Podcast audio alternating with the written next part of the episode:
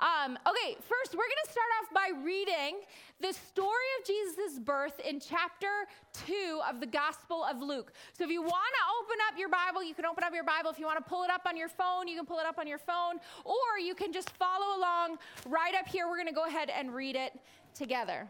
All right, ready? In those days, Caesar Augustus issued a decree that a census should be taken of the entire Roman world. This was the first census that took place while Quirinius was governor of Syria. And everyone went to their own town to register. So Joseph also went up from the town of Nazareth in Galilee to Judea, to Bethlehem, the town of David, because he belonged to the house in line of David. When he went there to register with Mary, oh, he went there to register with Mary, who was pledged to be married to him and was expecting a child. While they were there, the time came for the baby to be born, and she gave birth to her firstborn, a son. She wrapped him in cloths and placed him in a manger because there was no guest room available for them. Now, just the other night, actually, it was last night, Last night, one of my daughters was telling me that there was something really special about a wrapped gift. A wrapped gift. That when it's in a gift bag, it's just not as special. There's, and, and I think it comes from the reality that in our family, well, me, I wrap most things in gift bags because, guys, come on, you shove it in a bag, you put some tissue paper, you're done. But if you've got to wrap it, it's like you got to cut the right size. You got to fold the paper. You got to crease it just right. It's a lot, lot harder. Now, I wanted to get a sense does anybody else like, does anybody else have a preference? Does anybody like wrapped gifts better than bag gifts? Wrapped gifts better than bad gifts? Okay, anybody that's bagged gifts over wrapped gifts? No one. Okay, we got two. Thank you. Thank. And is there anybody that's like, I really don't care. A gift is a gift. Just give it to me. Okay, great, great. Okay. Does anybody prefer to wrap in a gift bag? That's psychopathic. All right, we have feelings about all these things I never, I never knew. Now, when I was reading this passage in the Gospel of Luke, I was, I was really struck by this idea of Mary wrapping her child. And I wonder if Mary held on to this wrapped baby in her arms, if she recalled the many names that the prophet Isaiah had spoken about this tiny one that she was now holding on to. Was she just so overwhelmed by the experiences of the travel and the night and not having a place and just giving birth to her first baby? Or was she actually recalling some of the prophecies that had been given about this baby that she knew that she was holding on to? Over the past couple weeks, we've been looking at some of those prophecies in the book of Isaiah, and we've been talking about the kingdom that this baby king was going to inaugurate. And one of them was Isaiah chapter 9. Now, we looked at the beginning part of Isaiah chapter 9 last week, but I wanted to look at the second half of it. I wanted to look at some of the names that this baby king was given by Isaiah. So, we're going to look at Isaiah chapter 9, verse 6. Isaiah says, This child, for this for unto us a child is born, and unto us a son is given. And the government will be on his shoulders, and he will be called Wonderful Counselor, Mighty God, Everlasting Father, and Prince of Peace. And so I just wonder, as Mary held that baby wrapped in her arms, was she thinking, yeah, this is the wonderful counselor? Was she thinking, this is the mighty God? This is the everlasting Father. This is the Prince of Peace. And I want to look at those words for a second because I want you in a minute to really think about which, which one of these do you really need to experience this Christmas? Do you need to experience God as the wonderful counselor or the mighty God or the everlasting Father or the Prince of Peace? Which do you need to grab onto that wrapped gift and hold on to and receive this Christmas? So, this idea of the wonderful counselor. A counselor is somebody that has, is, a, is has a lot of wisdom. And wonderful is one of those like throwaway words, right? It's this word that's just like great or tremendous or like it's wonderful, wonderful, that's wonderful, wonderful, right? It really doesn't have a lot of meaning except for the fact that it's a word that is supposed to be like the, the wisdom is so great that it inspires wonder, it inspires awe. It's not just really, really, really good, it's that this baby is the source of all wisdom. That any other wisdom that you could gain from learning something or taking a class or, or developing a skill, all of that comes back to this little baby that was born. That from this baby, he is the source of wisdom. He's the one who knows what to do and what to not do. He's the one that can guide and direct us on where we're supposed to go and what we're not supposed to where we're not supposed to go. He's the one who can give us wisdom about the posture that we're supposed to take. He is the baby that is the source of all wisdom. He's the ultimate source and all other streams come from him. He is the wonderful counselor. But Isaiah also calls him the mighty God, right? Which is strange because he's this little baby that now needs his bottom wiped when he goes potty. But he is the mighty God. And it's mighty in the Hebrew actually means he's the hero. He's the heroic God. He's the champion God who overcomes overwhelming odds and yet is always victorious. He comes into a world of darkness and he saves his friends. He saves the town. He is the mighty God. Isaiah calls him the everlasting Father. Not only is he just not a hero and a champion, he's also your dad.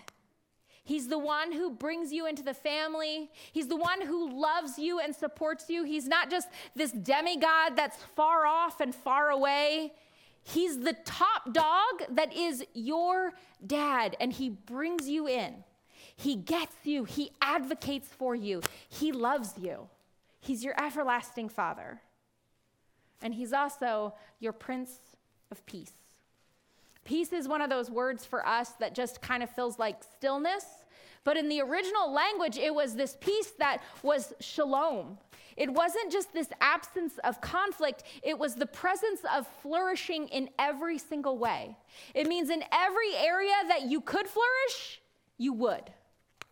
It meant that anything that messed up peace, like death or destruction or judgment or injustice, that all of that stuff, when the Prince of Peace was reigning, came to an end.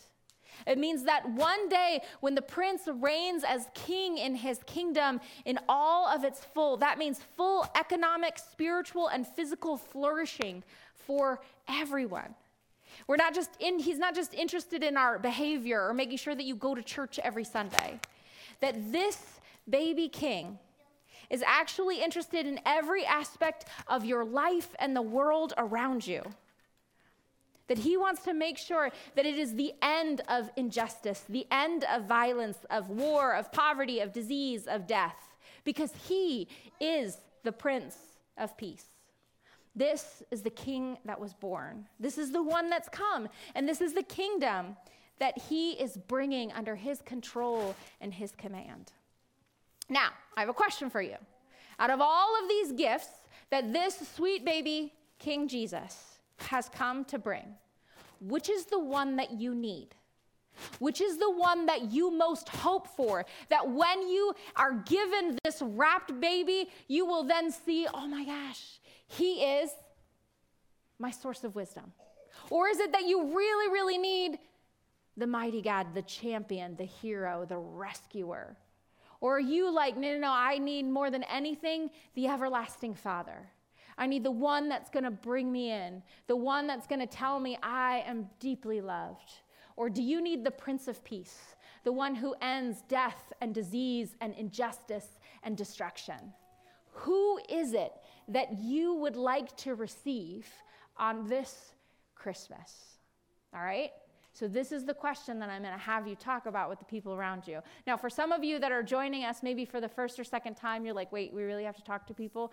Yes, you really have to talk to people. This is because we are, you guys are laughing because you're like, yeah, I know, I know this spiel, I know this spiel. This is because we're the body of Christ. And talking about these things, there's something about talking about it that actually forces us to think about it rather than just being this passive recipient of these words that I'm throwing out in front of you.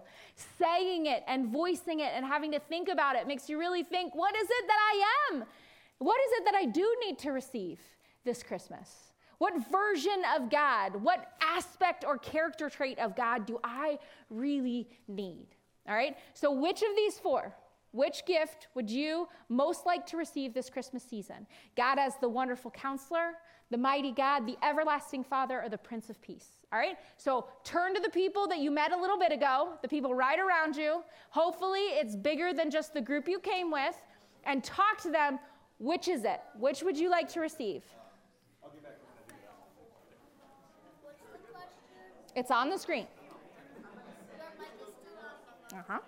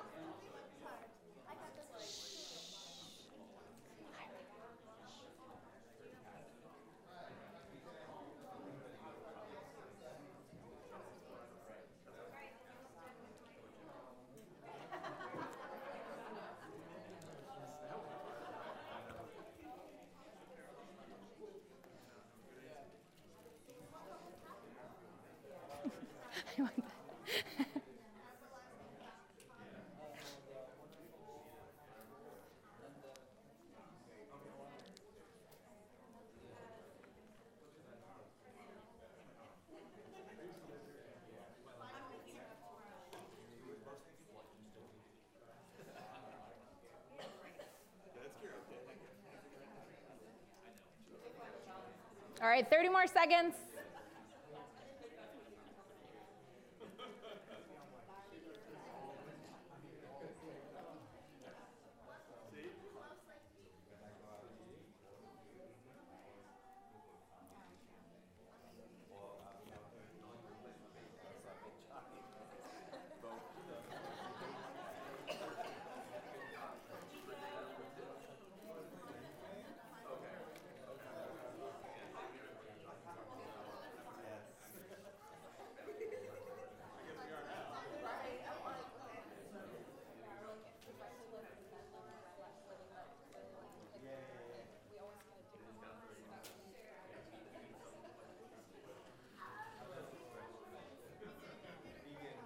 All right, we're going to bring it back, whole group.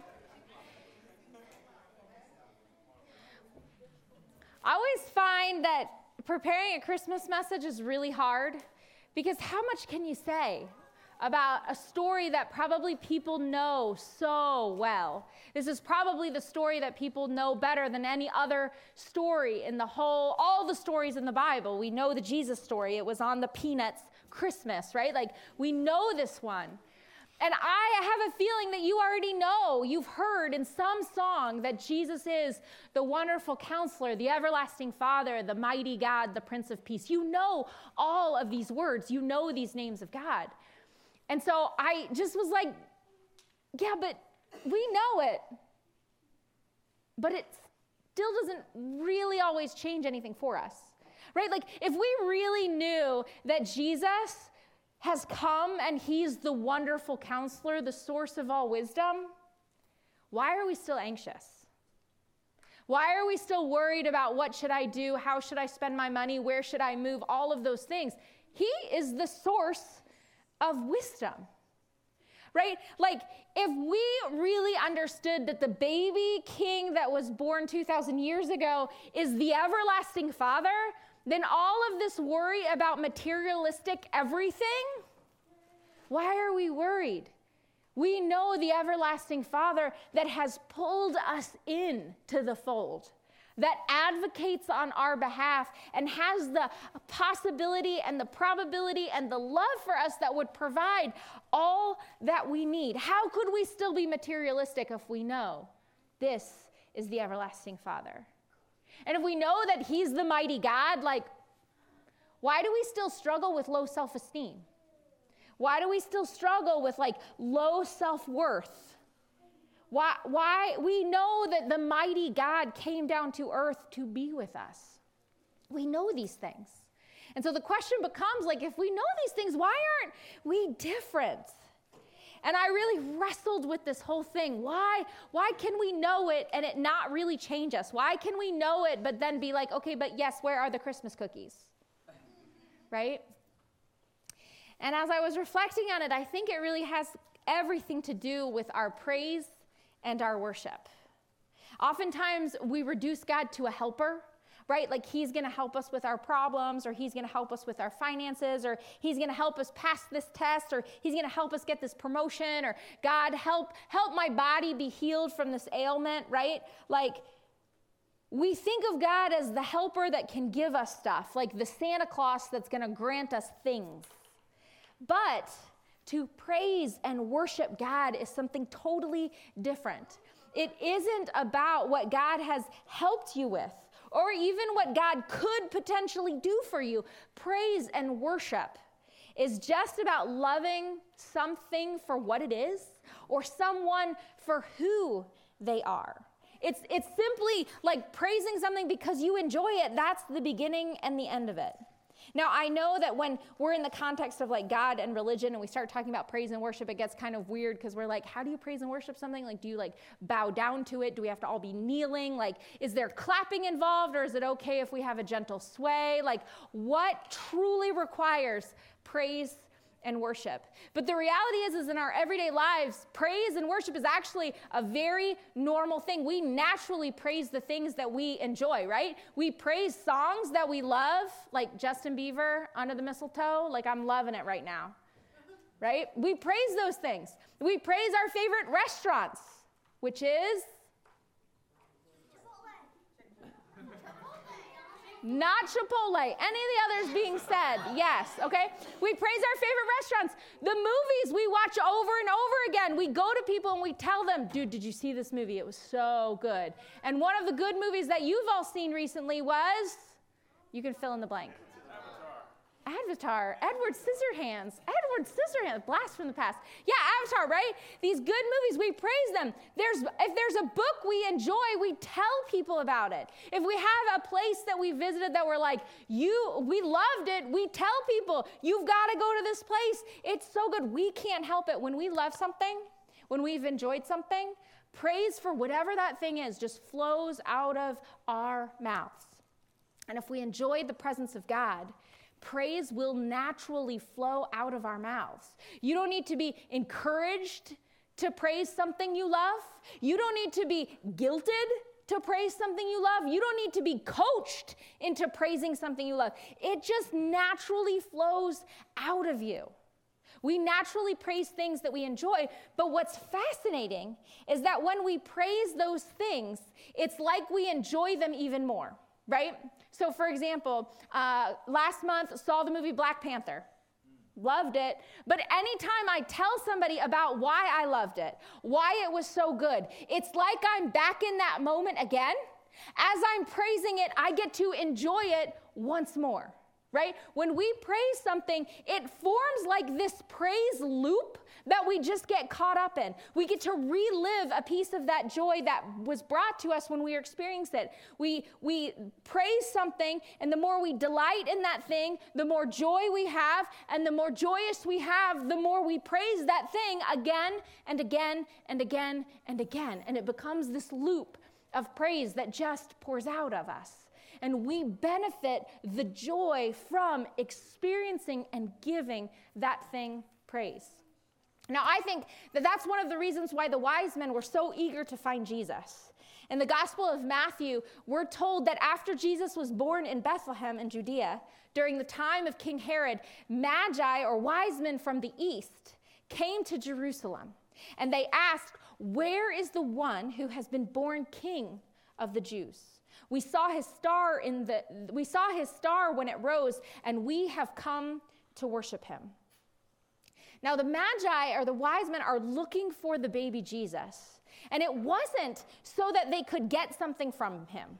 It wasn't they were like, hey, newborn infant king or three year old king, however you want to do the timeline, whatever it is. They didn't go to the baby and say, like, okay, solve all my problems. It wasn't go to the baby and make me wealthy. He was very poor. They knew maybe that one day this baby would somehow, in some way, save the world, but they didn't know how. Now, one day this baby would grow into a man who would feed and heal people. He would teach him amazing lessons and law about love and forgiveness. This baby would take on the sins of the world by dying on a cross. And this baby would one day rise from the dead to rescue and save and redeem the entire world. But so far, this baby's done nothing and is not capable of doing any of that. So when the wise men are seeking him, they're not asking him to do anything. What they have is simply this offering of praise. They're like, we want to see the king so that we could see and experience the joy and be in the presence of this child who is the wonderful counselor, the mighty God, the everlasting Father, the Prince of Peace. They wanted to bask in the glory of that moment. They wanted to enjoy this baby. They wanted to praise him. And then they wanted to tell Joseph how awesome this baby was. And they wanted to tell Mary how amazing her child was. And they probably turned to all the animals and were like, You lucky, lucky dogs, you. You get to be in the presence of this baby.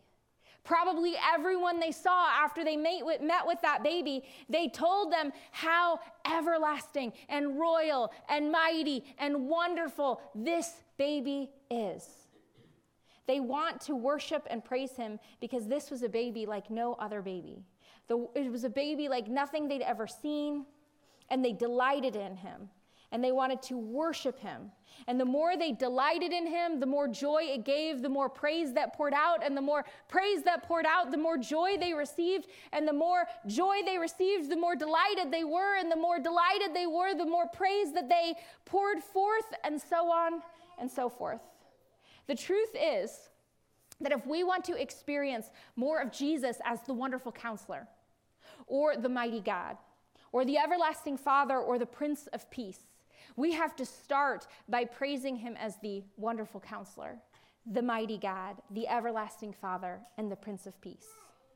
And as we do that, we will begin to see him more and more and more in those particular ways. If we think that the difference between those who praise God a lot and those who don't praise God a lot has to do with the circumstances of their life, we would be wrong.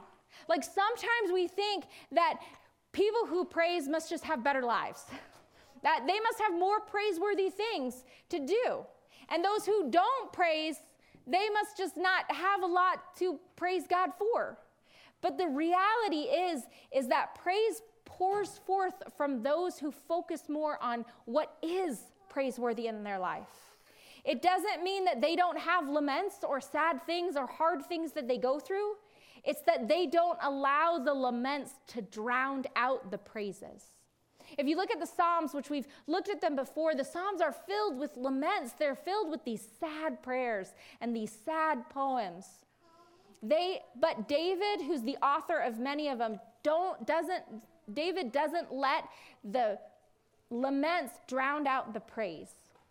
There's sometimes where he's lamenting the state of his life and how he's like, everything's falling apart.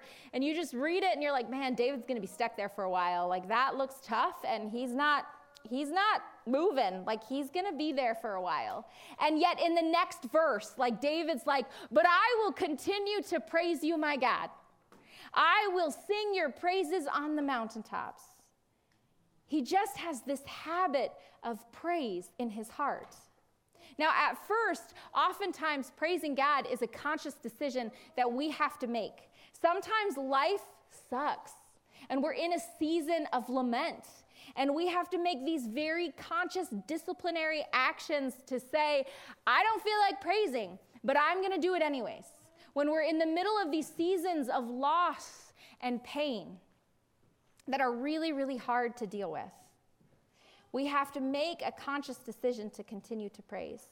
That doesn't mean we praise the pain. I lost my job. Hallelujah. Nope.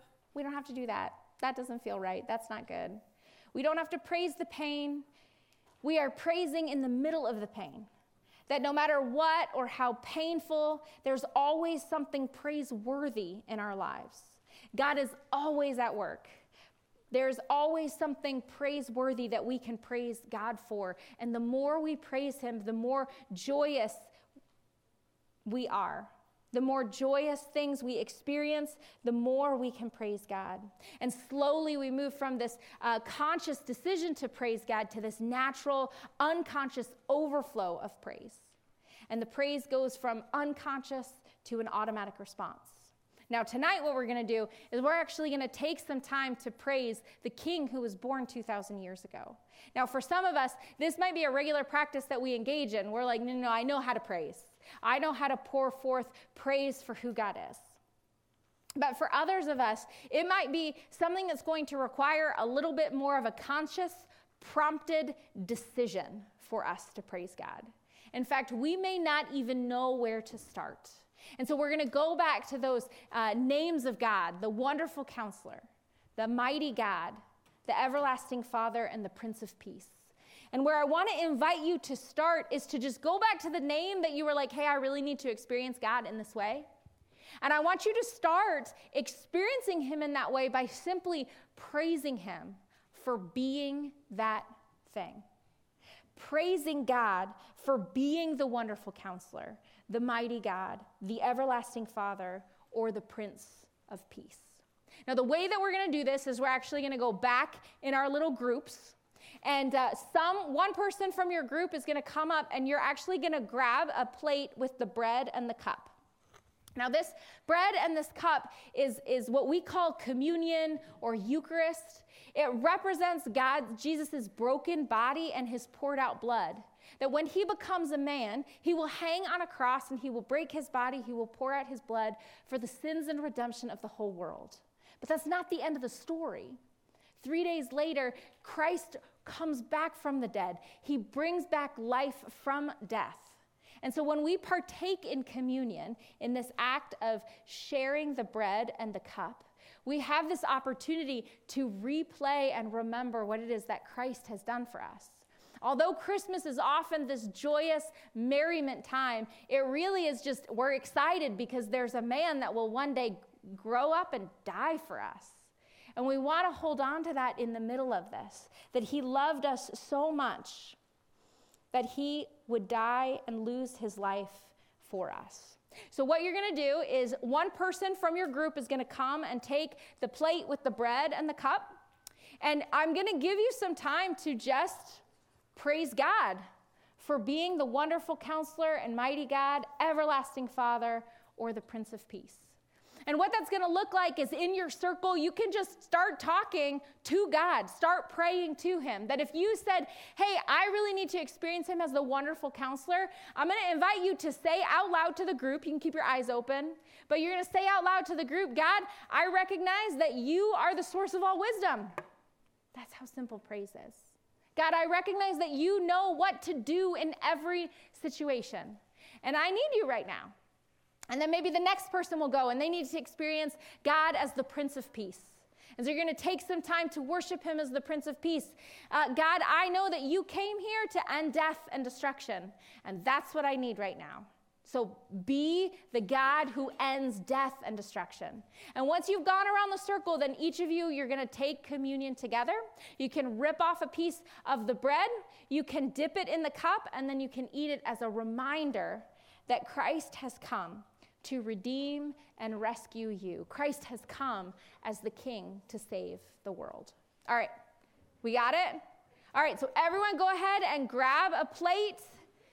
Each group, not everyone, each group have somebody send them forward to grab a plate.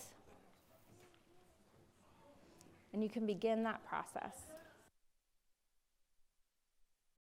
All right, let's pray uh, and close. Father God, we are so grateful that your son is born on, on as we celebrate this night. We are so grateful that he is the king, and we desire to pour forth praise so that we may continue to rejoice in all that you are. We are so grateful for you. We pray all these things in your holy and precious name. Amen. Amen.